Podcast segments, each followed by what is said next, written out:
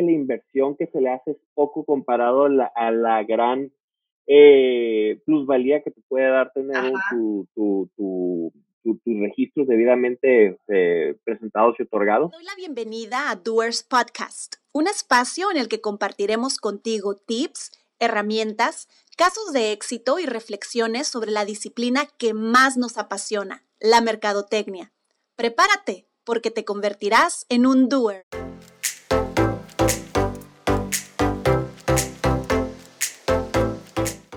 ¿Cómo están, estimada comunidad de Doers Marketing Academy y Doers Podcast? Un gusto poderlos saludar de nuevo desde la ciudad de Tijuana. Mi nombre es Patricia Castillo, ya nos conocemos, yo soy su anfitriona en este podcast de marketing, de negocios, de emprendimiento. Y el día de hoy vamos a hablar de un tema complementario, pero súper importante para los negocios. Y nuestro invitado del día de hoy, que ya los que nos están eh, viendo en nuestras plataformas de video, ya se dieron cuenta que tenemos un invitado. Eh, hoy nos acompaña Mario Lomelí, también desde acá, desde la ciudad de Tijuana. Él es el fundador de Startup Legal y vamos a comenzar a hablar, déjenme desadelanto un poquito antes de cederle la palabra a Mario, acerca de propiedad intelectual. Entonces, si tienen una idea de qué se trata o si dicen, con qué se come y para qué me sirven los negocios. Quédense, escúchenlo, porque de verdad vamos a aprender muchísimo el día de hoy. Muchas gracias, Mario, por aceptar nuestra invitación y por estar el día de hoy aquí con nosotros compartiendo un poquito de lo que sabes. ¿Cómo estás? Muy bien, Patricia, muchas gracias por, la invitación aquí, empezando la semana precisamente con, con atendiendo muchos temas de, este tema que, vamos a platicar. Eh, yo estoy seguro que, que algo, algo de lo que platiquemos hoy nos va a servir a todos. Claro, sin duda alguna, sin duda alguna. Ya hemos platicado anteriormente de eh, recursos humanos, de mercadotecnia, por supuesto, de la importancia de planear, de organizar bien un negocio cuando estás emprendiendo, por ejemplo, qué importante es que le dediques el tiempo necesario y suficiente a darle estructura para que lo que vayas haciendo después, en el mediano, en el largo plazo, incluso en el corto plazo también pudiera ser, pues los resultados sean los óptimos o que las barreras o los, o los este, deslices que a lo mejor puedas llegar a tener porque es normal y es natural cuando tienes un negocio, pero que sean los mínimos o que sean los más controlables. Y en el tema de la parte legal, híjole, en el país en el que te encuentres es necesario proteger de forma tal cual legal los intereses de tu negocio y tus propios intereses, ¿no? Entonces, para ir comenzando, Mario, para ir arrancando, me gustaría, porfi, si pudieras compartir eh, con nuestra audiencia un poquito acerca de tu experiencia. ¿Quién es Mario Lomelí? Siempre les digo, pueden hablar del lado profesional, pero si quieren hablar del lado personal, también es completamente válido. A final de cuentas, nos interesa mucho saber quién es Mario Lomelí, cuáles son tus áreas de expertise y comenzando a platicar precisamente acerca de lo que haces en Startup Legal. ¿Te parece? Con mucho gusto. Va. Muy bien, pues muchas gracias. Eh, lo, yo estudié la carrera de negocios internacionales. Eh, durante, durante la, la, carrera eh, siempre, lo, siempre busqué la manera de, de ver cómo hacer un negocio propio, ¿no? Yo ya tenía la experiencia de trabajar para alguien más y mediante fui, me fui planteando proyectos para, para, para, para realizar. mi hermano iba saliendo de la carrera de Derecho. Entonces, al, salir me dice, oye, deberíamos de hacer un despacho enfocado en las necesidades legales de los de los de los negocios, eh, de, los negocios de, los eh, sobre todo de los de los negocios pequeños no de las de las pymes de los startups por eso ya le pusimos startup legal después al proyecto no entonces eh, lo, lo me, me, gustó tanto el tema y aparte fue por necesidad personal el tema legal pero sobre todo el tema de propiedad intelectual y me gustó mucho porque la lo, lo, yo tenía una necesidad propia de proteger material eh, de, mi creación. En este caso, la fotografía. A mí siempre me ha encantado la fotografía y, ya, ya, no tengo el tiempo de hacerlo, lo aprecio y de vez en cuando trato de hacerlo ya ahorita no tengo mucho tiempo, sin embargo, el cariño de eso está ahí, pero en su momento era algo que fuera de, estudiar y, y, trabajar era lo que me dedicaba a hacer y entonces tenía una necesidad de proteger mi propio material y ahí fue donde me fui encariñando con el tema de propiedad intelectual y dije, ¿sabes qué? Si esto como un profesionista independiente, como hobby es importante, Ahora, yo estoy seguro que para un profesionista un negocio es el doblemente importante, ¿no? Porque pues es, la, es el, el corazón de lo que hace un negocio, su propiedad intelectual. Y no estamos hablando de lo que uno ve, sino lo que pasa detrás del telón, ¿no? Eso es muy importante también. Entonces, eh, ahí es donde ya me interesó tanto el tema, empezamos mi hermano y yo el despacho hace 15 años precisamente, eh, me gustó tanto que ya después decidí entrar a, estudiar Derecho, entré a la maestría en Derecho Corporativo, ahí es donde me especialicé en el tema de propiedad intelectual y dije, bueno, ahora sí, de aquí en adelante me voy a dedicar casi exclusivamente a este tema, ¿no? De, de, propiedad intelectual. Eh, entonces, eh, nuestra experiencia en el tema es desde hace 15 años. Lo primero, la experiencia ya en la práctica fue de que primero, pues como todo el mundo empezamos a tocar puertas y, y preguntábamos, oye, pues tienes tu propiedad intelectual blindada, a veces no sabían ni a qué nos referíamos. ¿A qué te refieres? Eh, sí, ¿qué ¿qué es eso? ¿Cómo se come? ahora sí que nos, en muchos casos es increíble porque antes no existía esa cultura, ¿no? Es algo que en realidad en el país es, es nuevo, ¿no? Mucho desconocimiento o, desconocimiento o era de los temas que se dejaban al final, o sea, no sé, tú que lo has vivido de cerca en los últimos años, si ha habido alguna evolución y a lo mejor sigue habiendo desconocimiento, pero cuando ya saben, a lo mejor así le dan la importancia de vida. No sé, ahorita nos platicarás. Sí, de hecho eran las dos cosas. Era el, el desconocimiento, pero como cualquier proyecto, te involucras, te vas, tú lo que quieres es que empiece y todo y lo vas dejando, sientes que no es importante cuando no lo conoces. A veces no es porque no quiere hacerlo, es por desconocimiento, ¿no? Y por lo mismo también va de la mano con el hecho de que es algo que en su momento, ¿no? Hace incluso 15 años era algo, incluso no había tanto eh, colega pues que se dedicara al, al tema, ¿no? Entonces, eh, ya poco a poco hemos visto ahorita ya con generaciones más nuevas que la, que la gente ya le da la importancia que le tiene que dar y, y, ya llegan con nosotros conociendo el tema, lo cual es bueno, ¿no? Y es por eso también la idea de, de lo cual eh, nos gusta dar pláticas y, y talleres del tema porque por lo menos con que lo conozcas por encima te va a ayudar bastante, obviamente la, la, la, lo, que puedas conocer, tú ya puedes eh, asegurarte pues de que siempre estés blindado correctamente, ¿no? Y eh, ya a lo largo de los 15 años eh, nos hemos dado cuenta de que hay muchos negocios que, que, empezaron con generaciones anteriores y, y no lo tenían y, y ahorita nos, más que apoyarlos con una asesoría es, es, enseñarles a que ya ellos puedan determinar cuáles son sus necesidades, ¿no? Así que esa es la experiencia que hemos tenido desde hace 15 años, pues dedicarnos, dedicarnos al, tema de propiedad intelectual. Excelente, súper bien. ¿Y sigue también tu hermano colaborando contigo? ¿Sigue, sigue siendo parte del equipo? Eh, moralmente nada más. De hecho, él, está trabajando en otro proyecto, eh, pero eh, ahora sí que cuando él requiere apoyo y ahí, ahí estamos para, para apoyarlo. Se complementan, súper bien, súper, súper bien. Oye, pues vamos entrando, entrando en tema precisamente, ya tengo yo varias preguntas por aquí que me encantaría eh, hacerte y que pudieras ayudarnos a responder, porque creo que yéndonos de esa forma puede ser muy útil y muy claro eh, este tema para la gente que nos esté escuchando. Entonces, obviamente mi primera pregunta es, ¿qué es la propiedad intelectual? Ahora sí que, ¿propie qué? O sea, ¿de qué se trata? ¿Qué es la propiedad intelectual como tal? Muy bien. La, hay muchas definiciones que podemos usar. Eh, yo para la que a mí me gusta usar es todo lo que, todo lo, toda la creación que viene del intelecto, ¿no? Ya sea una creación artística, como alguna pintura o algo que escribimos, o si agarro mi teléfono y tomo una fotografía, esto es una creación yo eh, de, eh, propia, eso, eso ya se consideran derechos de autor en, este caso. Eh, propiedad intelectual también es todo lo que vemos, todo lo que leemos, todo lo que escuchamos, eh, todo lo que creamos en todos los sentidos. incluso propiedad intelectual puede ser también, como te comentaba ahorita, todo lo que sucede detrás del telón, ¿no? Todo lo que planeo, por ejemplo, en mi negocio y los clientes que tenemos y los proveedores que tenemos, todo eso se considera propiedad intelectual. Es un mundo muy amplio. En México lo, lo eh, existen las dos leyes que, que son, son, que son la, la, los que rigen los tipos de derechos en el caso de propiedad industrial. la ley de propiedad industrial, en el caso de derecho de autor, la ley de, de, de, ley federal de derecho de autor.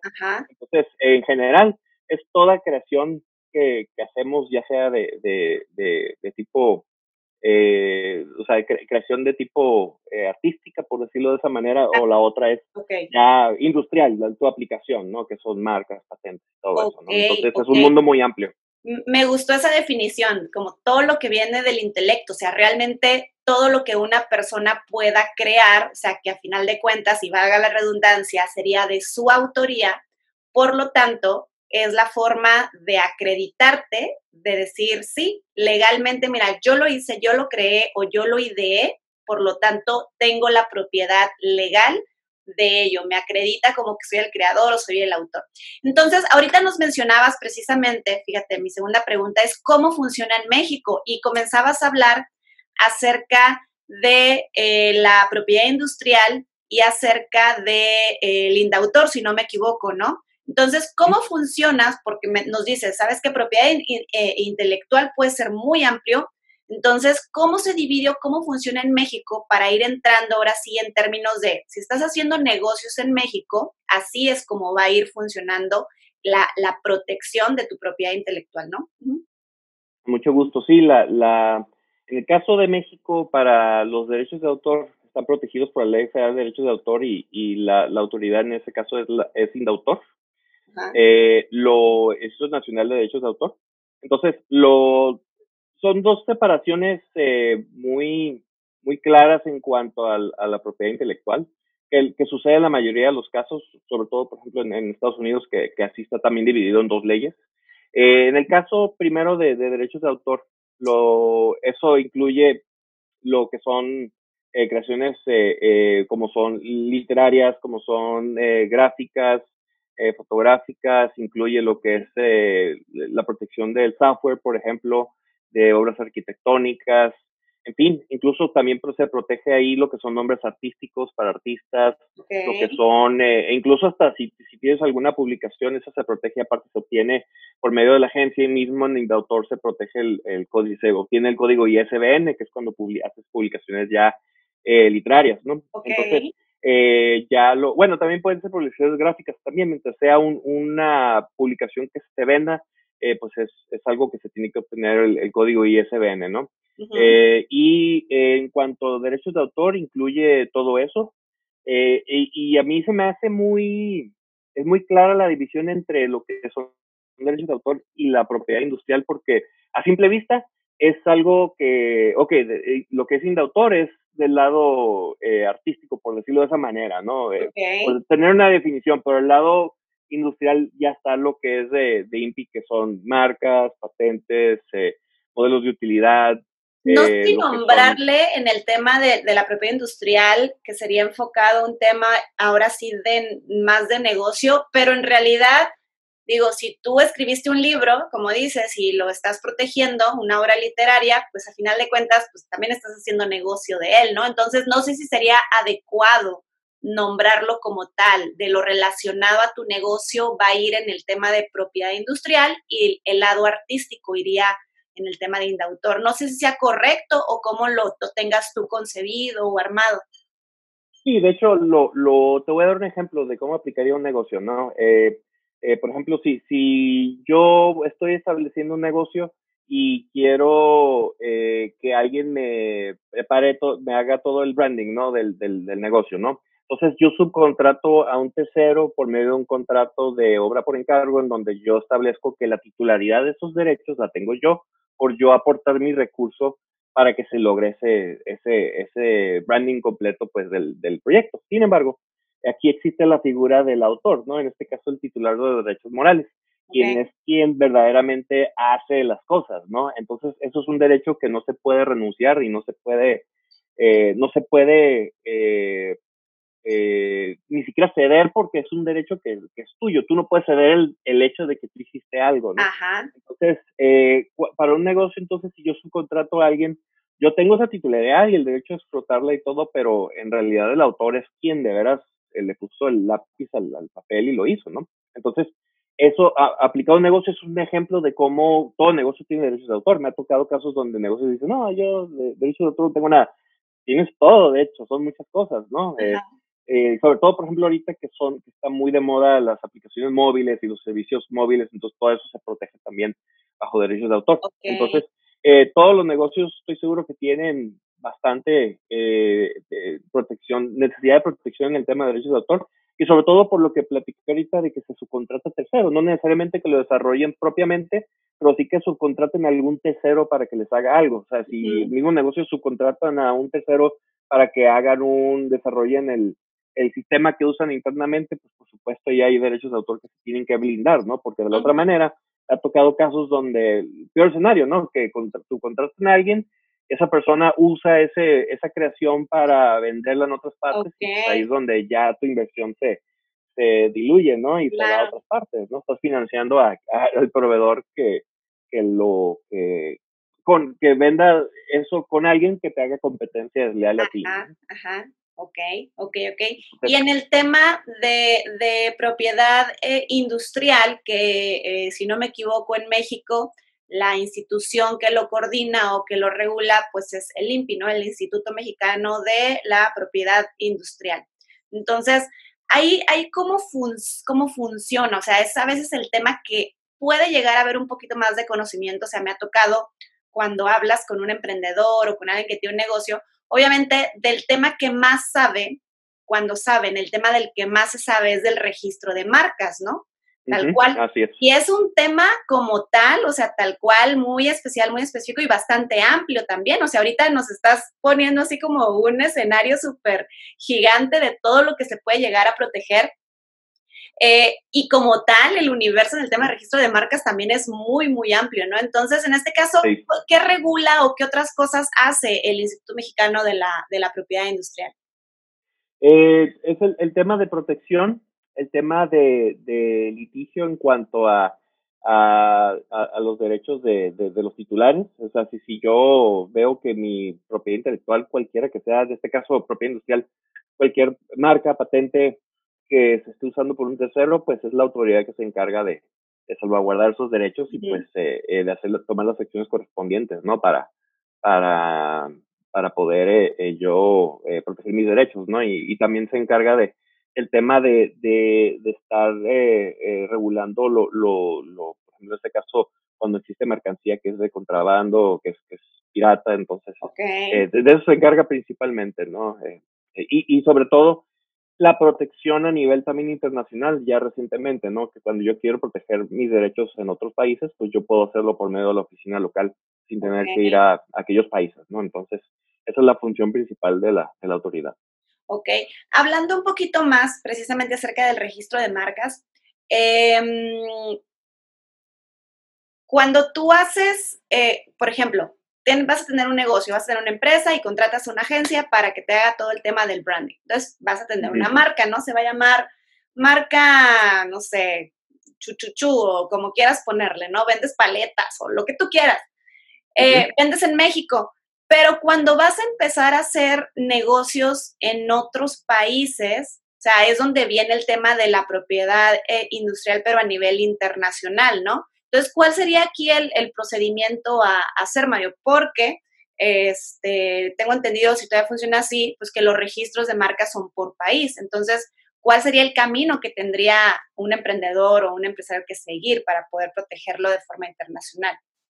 Sí, con mucho gusto. Lo, el tema de marca eh, en México, fíjate que desde en realidad es nuevo el tema de marca internacional, perdón, más bien dicho, lo, lo, eso desde 2012, eh, México eh, es, es, parte del Tratado de Madrid en donde existe de manera estandarizada un registro que se puede hacer ante la OMPI, que es la Organización Mundial de Propiedad eh, Intelectual, y ante ello se puede presentar un registro de marca que tú puedes registrar en varias jurisdicciones que pertenecen al tratado, que son la mayoría de los países importantes están en el tratado, ¿no? y México apenas ingresó en 2012 pero eh, ya eh, hemos tenido la experiencia de registrar un par de marcas así y es un procedimiento que se recomienda cuando tu producto o servicio se va a ofrecer en otro, sobre todo productos, es, principalmente para proteger un producto que se va a ingresar en, otro, en otro país, ¿no?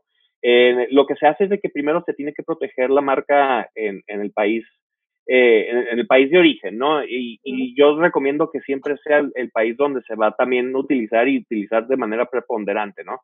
Eh, digamos que quieres, como dices tú, el ejemplo de las paletas, ¿no? Quiere que se, que se registra en clase 30, que es otro tema de registro de marca, ¿no? Que primero es asegurarte de proteger la clase correcta dentro de los 45 que existen. Tienes que asegurarte de, de proteger eh, debidamente tu, tu, marca en esa clase, porque de otra manera no tienes la protección debida, ¿no? El caso de las paletas es clase 30, se registra eh, en, en, México. Eh, se puede ingresar el, el, trámite para proteger la marca internacional desde el momento de la presentación, sin embargo yo recomiendo que sea muy cerca al, al otorgamiento porque me lo van a solicitar eventualmente para poder obtener el registro de la OMPI. Eh, Obviamente para registrar primero en México es necesario eh, hacer el estudio fonético y de viabilidad para ver si se puede registrar primeramente en México. Ante la OMPI también hay un sistema de búsqueda donde tú buscas, puedes buscar en los países que te, que te interesan eh, las bases de datos de esos países también. Entonces, es, es muy, eh, eh es muy recomendable buscar en todos los países de una vez para asegurarte que cuando se mande el registro a esos países, tú ya estés, ya tengas el, el, tengas la tranquilidad o por lo menos la certeza de que tienes las mayores posibilidades de que se pueda otorgar ese registro, ¿no? Eh, en el caso de, entonces lo que se tiene que hacer primero es, ya que se tramita en México, se hace el trámite ante mismo INPI, se puede hacer el trámite para el estudio de la marca a nivel internacional. OMPI lo recibe el registro.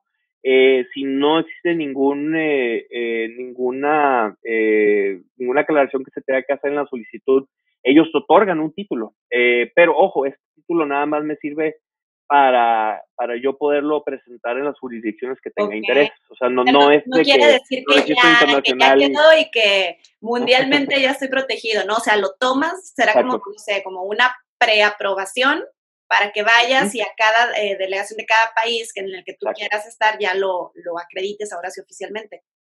E, es correcto, exactamente eso es. Crea un antecedente de que tú ya estableciste eso, ya lo registraste en un país y ya nomás es simplemente pagar los derechos por cada país donde tú lo quieras eh, mandar al registro y cada país lo que hace es que te manda su título de registro como si hubiera, hubiéramos ido a aquel país a registrarlo personalmente, ¿no? Entonces, eso es una gran ventaja ahorita que, que, que se puede aprovechar con los registros internacionales, ¿no? Súper, súper, súper bien.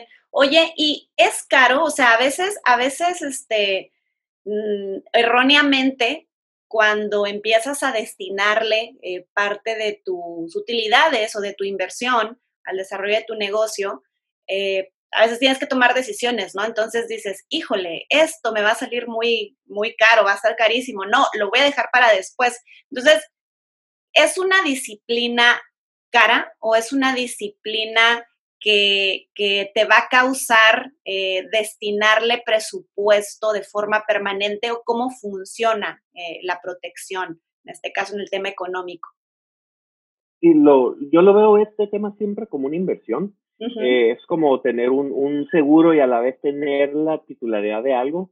la, ahora sí que la inversión que se le hace es poco comparado a la gran eh, plusvalía que te puede dar tener tu, tu, tu, tus registros debidamente eh, presentados y otorgados. Eh, yo lo veo, yo lo siempre uso el ejemplo de, de por ejemplo, si compras una casa, ¿no? Si compras una casa y no la, y, y, obviamente la seguridad que te va a dar cuando la compres es que tengas el título ya en mano, ¿no? A tu nombre. A tu nombre y que tú puedas hacer lo que quieras con, con esa casa. Si quieres usarla, tú mismo, ok, lo puedes hacer, pero ¿qué tal si no lo quieres hacer? Entonces, ¿qué puedes hacer aquí? Es donde entra el tema del licenciamiento y enriquecimiento, ¿no? Lo, la, si no quieres, si no la vas a usar tú, lo puedes rentar, por decirlo así, o en ese caso, eh, puedes eh, licenciarlo o franquiciarlo a algún tercero para que lo explote y tú nomás cobras las regalías, ¿no? De esa, de esa inversión, ¿no? Entonces, por eso que, que, que la, la, inversión es en realidad mínima comparado a la gran las grandes ventajas que tiene tener tu, registro y, es, y, es, y eso es la razón por la cual cuando uno invierte en una casa que sé que va a adquirir valor eventualmente, es lo mismo que una marca. Si la marca, si tú le dedicas el trabajo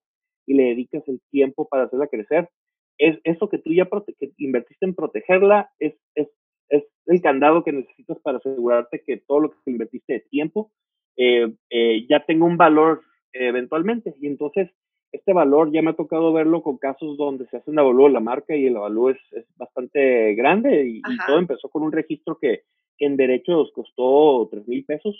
Entonces, eh, con esos 3 mil pesos eh, en, en, pago de derechos comparado al, al, al, gran valor que adquieren estos registros, pues es muy mínimo, ¿no? Comparado.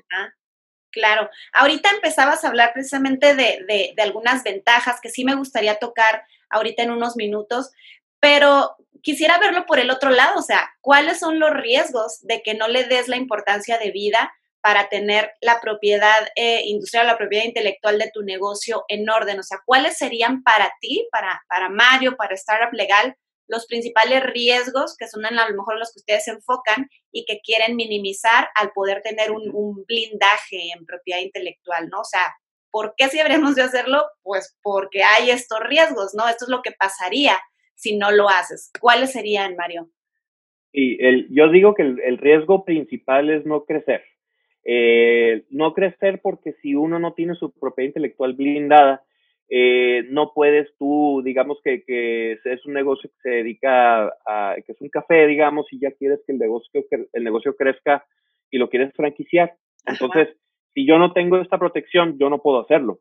Yo no puedo abrir alguna sucursal o no puedo ni siquiera licenciar mi marca eh, parcialmente o hacer ese procedimiento. No puedo y yo corro un riesgo, aparte que la persona que se lo estoy licenciando corre el riesgo también y corro aparte el riesgo de que me demanden a mí por licenciar algo que, que ni siquiera de lo cual no eres legalmente el dueño, ¿no? O sea, sí, es, es, como el mismo ejemplo de la casa. ¿Qué tal si yo compro la casa en...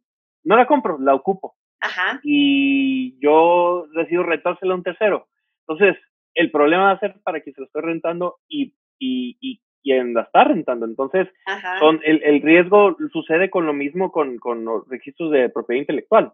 Eh, el hecho de que sean intangibles no quiere decir que, que, que, no tengan esa importancia, ¿no? Como algo tangible. Entonces, el, el, el, una de las ventajas, yo digo que es eh, que, que principal es eso, que, que se puede crecer teniendo esta protección, y, pero más, más que crecer también a veces la ventaja es de que tenemos la certeza eh, que no va a llegar un tercero y nos va a demandar, ¿no? Por el uso indebido de su propiedad intelectual. Para mí esas dos son las principales de, de hacer un, un, registro, aparte de que eh, tiene otras ventajas también eh, fiscales, porque pues se puede, se pueden, como comenté ahorita, se pueden licenciar los registros. Algunas otras de las ventajas es de que en caso de que sea necesario algún préstamo y la, la evaluación del, de la marca sea alto, pues se puede hasta utilizar como un como garantía para un préstamo, ¿no? Entonces, eh, son bastantes, pero si tengo que decir las, principales tres es esa, que, es para que no me demanden, para evitar un problema legal más adelante. Y si llega un problema legal por alguna razón que a veces son inevitables, pues llego más protegido. Eh, la, y la otra ventaja, pues es esa, que se puede, eh, que, puede crecer, pues no, es, la idea no quedarnos nada más con un solo proyecto. ¿no? Claro, seguir desarrollando, desarrollando tu, tu, modelo de negocio, ¿no? O sea, por ejemplo, en el tema de franquicias, como lo mencionabas hace ratito, pues es fundamental, es súper importante, o sea, tú le estás diciendo a alguien que confíe en tu marca, que confíe en ti, que invierta y que lo único que tiene que hacer, digo, dependiendo del modelo, pero pues es pagarte cierta cuota eh, la regalía para que puedas seguir utilizando tu marca, ¿no? Pero luego, y si no lo tienes eh, de forma legal tal cual, pues puede haber muchísimos riesgos y obviamente para la persona va a ser un riesgo altísimo. Entonces, ahí seguramente se te echan para atrás, ¿no? Así es. Eh, te iba a preguntar precisamente, este, a veces, digo, vamos a hablar sinceramente, a veces en México somos como, como de, ah, no pasa nada, este, eh, tengo mucha suerte o quién se va a fijar en mi negocio, claro que no, ni al caso, ¿no? Y lo dejamos todo al azar. ¿Qué tan común es?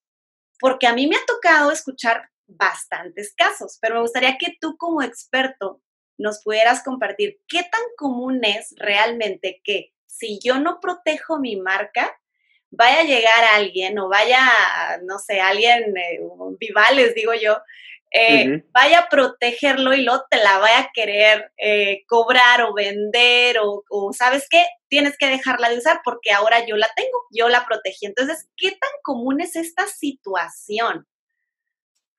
Eh, bastante común. Ya, de hecho, ya cambió la ley un poco para proteger más a quien verdaderamente está usando la marca, porque la marca legalmente le corresponde a quien la esté utilizando de manera continua e interrumpida eh, esté registrado o no. Entonces, eh, antes los registros de marca eran como, eh, hablando del tema de marcas, ¿no? La, era muy común que, como los, los, dominios de Internet, ¿no? Que, que, que lo, nomás me gusta y lo registro y no tengo yo que demostrar que lo estoy utilizando o necesito utilizarlo, simplemente lo tengo y lo puedo revender, ¿no? Como marcas me tocaba ver que era muy común esto, que se presentara eh, para tratar de vendérselo a un tercero. Y créeme, me ha tocado ver casos así todo el tiempo, eh, lo, pero afortunadamente desde 2018 se hicieron cambios en la ley y, se, y, esta parte está más contemplada en donde el uso de la marca eh, tiene que estar que ser demostrado cada periodo de tiempo. Entonces, no nomás, ya no se va a poder nomás registrar por registrar se tiene que comprobar que hay un uso por el titular, ¿no? O un uso por el tercero que, es, que tiene licenciamiento por parte del titular, ¿no? Entonces, eh, yo, yo estoy seguro que esta parte va, esta práctica va a disminuir, por supuesto, eh, pero de todos modos, eh, la, me ha tocado ver casos, pues, donde, donde, lo, donde gente que está usando la marca, pero no la tiene registrada, lo, llega un tercero y lo protege y trata de, de, hacerle presión por ahí. Entonces es, digo, y obviamente aquí en un, en un litigio tiene derecho quien, la, quien comprueba que lo está usando de manera continua interrumpida. Sin embargo, imagínate si no invertimos el, el, lo, el tiempo o, o, la inversión en, en cuanto a dinero de, de, de protegerla debidamente en su momento. Van a llegar, me van a demandar, yo lo puedo ganar posiblemente, pero ¿cuánto me va a costar defender claro y, la, y, la, y, la, y no tener la certeza, ¿no? Lo cual sí representaría ahora sí, pues un, un, ahora sí sería un gasto innecesario, ¿no? O sea. Exacto, ahora sí, ahora sí es. Y, y, y, luego no tener la certeza, pues porque imagínate, tú ya le invertiste el tiempo y, y por no dedicarle tiempo a, a blindarte legal debidamente, pues entonces cuánto te está costando, es costo de oportunidad ahí, ¿no? Pues entonces, sí, sí, es por eso Ahorita pues las leyes ya están hechas un poco más para proteger a quien las está usando, sin embargo, no quiere decir que, que, te, que te confíes de eso, al contrario, hay que siempre considerar de que en cuanto empiezas un proyecto ya tienes uno, pues blindarlo legalmente y, y, en, y en ese caso pues eh, blindar su, su, tu propiedad intelectual, ¿no? Claro, claro, claro.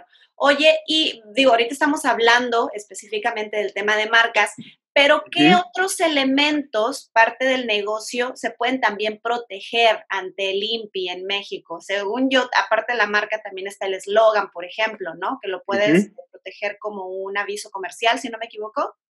Es por sí, así es, aviso comercial correcto, que son los eslogans. En, en, en, uh, en, en, INPI se puede proteger lo que son las, las marcas, que ya lo platicamos, ya sea marca nominativa, con el diseño también, existe el tipo de marca tridimensional, que es la, el, el, envase de, de las cosas, por, por, de esa manera se puede proteger eso también. Y hay marcas olfativas que, que acaban de, se acaban de, de, de, empezar a proteger también. Marcas auditivas también, como los jingles, todo eso se protege también. Eh, los avisos comerciales, como tú lo mencionaste, que es, que es la frase, que es una frase, un eslogan, eso se puede proteger también que eso ya se podía de algún modo registrar como marca también, pero eso es exclusivamente para frases nada más, el aviso comercial. Eh, ya el tema de patentes, que es una invención, es algo que, que no existía y, y, se puede, se hace exclusivo por 15 años. Eh, la modelo de utilidad, que es una mejora a una invención. El diseño industrial, que es la forma de las cosas. Y eh, Como los muebles o cosas así. Exacto, exactamente. Eso es un diseño industrial, correcto. Y, la, y, y por último, algo que no se puede registrar, pero se debe de blindar en cada negocio y que para mí, después de la marca, es lo más importante, son los eh, secretos industriales. Un secreto industrial es algo que hace tu negocio eh, único, ¿no? Que lo hace competitivo, ¿no? Ante otros similares en, en, en, en, la industria, ¿no? Entonces, Eh, esto obviamente no se registra porque es algo que, que, que, que si se da a saber, o sea, si alguien lo conoce, pues lo puede implementar, ¿no? Entonces, es lo que lo hace competitivamente fuerte a tu negocio. Por ejemplo, el, el, secreto industrial más importante de Coca-Cola, pues es su fórmula, ¿no? Para hacer su, sus bebidas. Entonces, eh, eso aplica a los negocios en cuanto a qué es lo que sucede cuando nadie nos está viendo en la mesa de juntas, ¿no? Del, del negocio, ¿no? Esos son los secretos industriales que salen de ahí. ¿Qué más son secretos industriales? Pues los, los clientes que tienen un negocio, los eh, proveedores que tienen un negocio, la forma de hacer las cosas de un negocio, en fin, todo eso son eh, secretos considerados secretos industriales. Para mí, como te comento, es más importante, es igual de importante que una marca porque es lo que hace que un negocio crezca. ¿Y cómo se protege esto? no se puede registrar, pero sí se puede proteger. Se protege por, por instrumentos legales como lo son contratos de no competencia y confidencialidad, eh, por medio del establecimiento de, de políticas de, de, de, de confidencialidad de los negocios. Todo eso se, se, se puede hacer por, por contratos. Por ejemplo, cuando yo subcontrato a alguien, se establece la confidencialidad no competencia. En fin, todo eso es importante también y aunque no lleva un registro, hay que asegurarse que en, en, ahora sí que con quien se tiene contacto que, que es ajeno a la empresa o incluso dentro de la misma empresa, porque es importante entre colaboradores, pues también que se Eso, eso ya estaríamos hablando de que son prácticas que se deben hacer al interior de la organización, como dices, vía contractual con las personas con las que o las entidades con las que tienen relación. O sea, no hay una entidad que venga y lo regule, como el INPI o como el INDAUTOR, pero ya in-house en tu empresa tendrías que tomar estas medidas, ¿cierto? Es correcto, sí, para, para su implementación y su protección. ¿no? Ok, ok, perfecto, perfecto, perfecto. Eh, Vamos, vamos ya casi cerrando el episodio eh, del día de hoy. Es un tema súper amplio, a mí me gusta muchísimo y la verdad, cada que ni siquiera me involucro tanto en todo el mundo de propiedad intelectual, pero nada más hablar de marcas, cada que me hablan algo de marcas es como que, wow, eso no lo sabía, eso tampoco lo sabía, entonces siempre estás aprendiendo algo. Y ahorita con lo que nos dices, que son las últimas, una de las últimas adiciones precisamente en el tema de las marcas eh, olfativas, eh, no sé si tú tengas eh, algunos ejemplos de marcas que ya en México se hayan registrado de esta forma. Sí, bueno, olfativa no me ha tocado escuchar de algún caso, es algo muy nuevo, de hecho desde 2018, desde agosto de 2018 ya se puede hacer. Eh, olfativa no, pero asumo que pueden ser, por ejemplo, lociones, perfumes, todo eso puede ser una marca olfativa porque si te fijas en cuanto cuando hueles alguna loción, algún perfume, ya lo puedes identificar. Y esa identificación es lo que te hace identificar a otros productos dentro de esa misma clase. Entonces, ese para mí puede ser un buen ejemplo. Cuando me tope con uno te lo voy a compartir, pero lo que sí me ha tocado con el, con la, las marcas ya, eh, las marcas sonoras son las, las, las por ejemplo, los jingles, por ejemplo, el, eh, el, café de la parroquia en, en, Veracruz, pues ya lo que es el campanazo que le das al vaso cuando traen el café, eso es un, ya un registro de marca que ya se hizo, eh, que me tocó leerlo por ahí, ¿no? Entonces, eh, eso también, al, al reconocer, eh, al reconocer la, la tonada de, de, algo, completamente lo ubicas ya con la marca también. Entonces, por eso la importancia de ese tipo de marca junto con la parte que es la principal, que es la parte nominativa, que es la que leemos, y en complemento con la parte gráfica, porque si te fijas también las marcas no tienen que decir nada para explicarte la, la, qué marca es, incluso hasta con el color las puedes identificar, ¿no? Entonces, es, es, por eso importante que los colores van de la mano con, con, con, con, las marcas y, y se tiene que proteger de esa manera también, ¿no? Pero, pero sí, esos dos ejemplos nuevos están muy interesantes porque son otros aspectos que antes no se habían considerado, pero por supuesto que son eh, relevantes para, para que el consumidor identifique un producto del otro, ¿no? Claro, claro, claro, claro.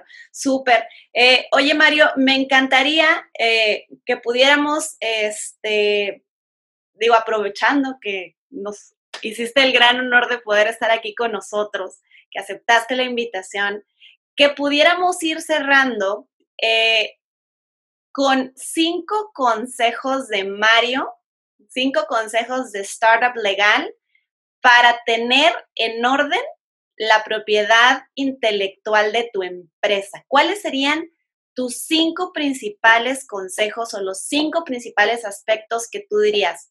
A, B, C, D, 1, 2, 3, 4, 5. Estos son los cinco cosas que tienes que hacer para comenzar a tener en orden la propiedad intelectual de tu empresa.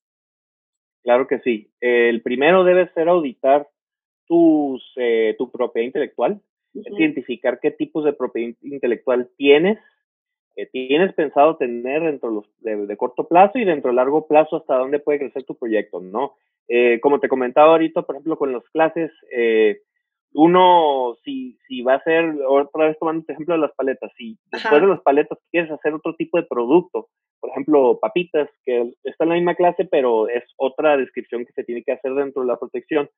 Es, si tú quieres eventualmente vender eso, de una vez hay que considerarlo dentro de tu planeación, porque el hecho de que tú protejas en la misma clase no quiere decir que, está, que esté disponible tu marca para registrarla en, para esos productos que tú quieres. Entonces, dentro del primer consejo es, es auditar tu negocio y ver, ahora sí que dentro de tu planeación y tu proyecto, eh, ver en dónde te encuentras para ver qué, qué, es todo el universo lo que tienes que blindar y asegurarte qué tipos de protección es lo que tienes que, exactamente, que vas a requerir, ¿no? El segundo consejo es, eh, es establecer políticas de, privacidad y no competencia y por medio de instrumentos eh, dentro de la empresa, como lo platicamos ahorita, y, de, y fuera de la empresa, ¿no? Con cualquier tercero que tengas, eh, que con quien tengas contacto para intercambiar eh, la, propiedad intelectual de cualquier tipo, pues hay que, hay que blindarlo, ¿no?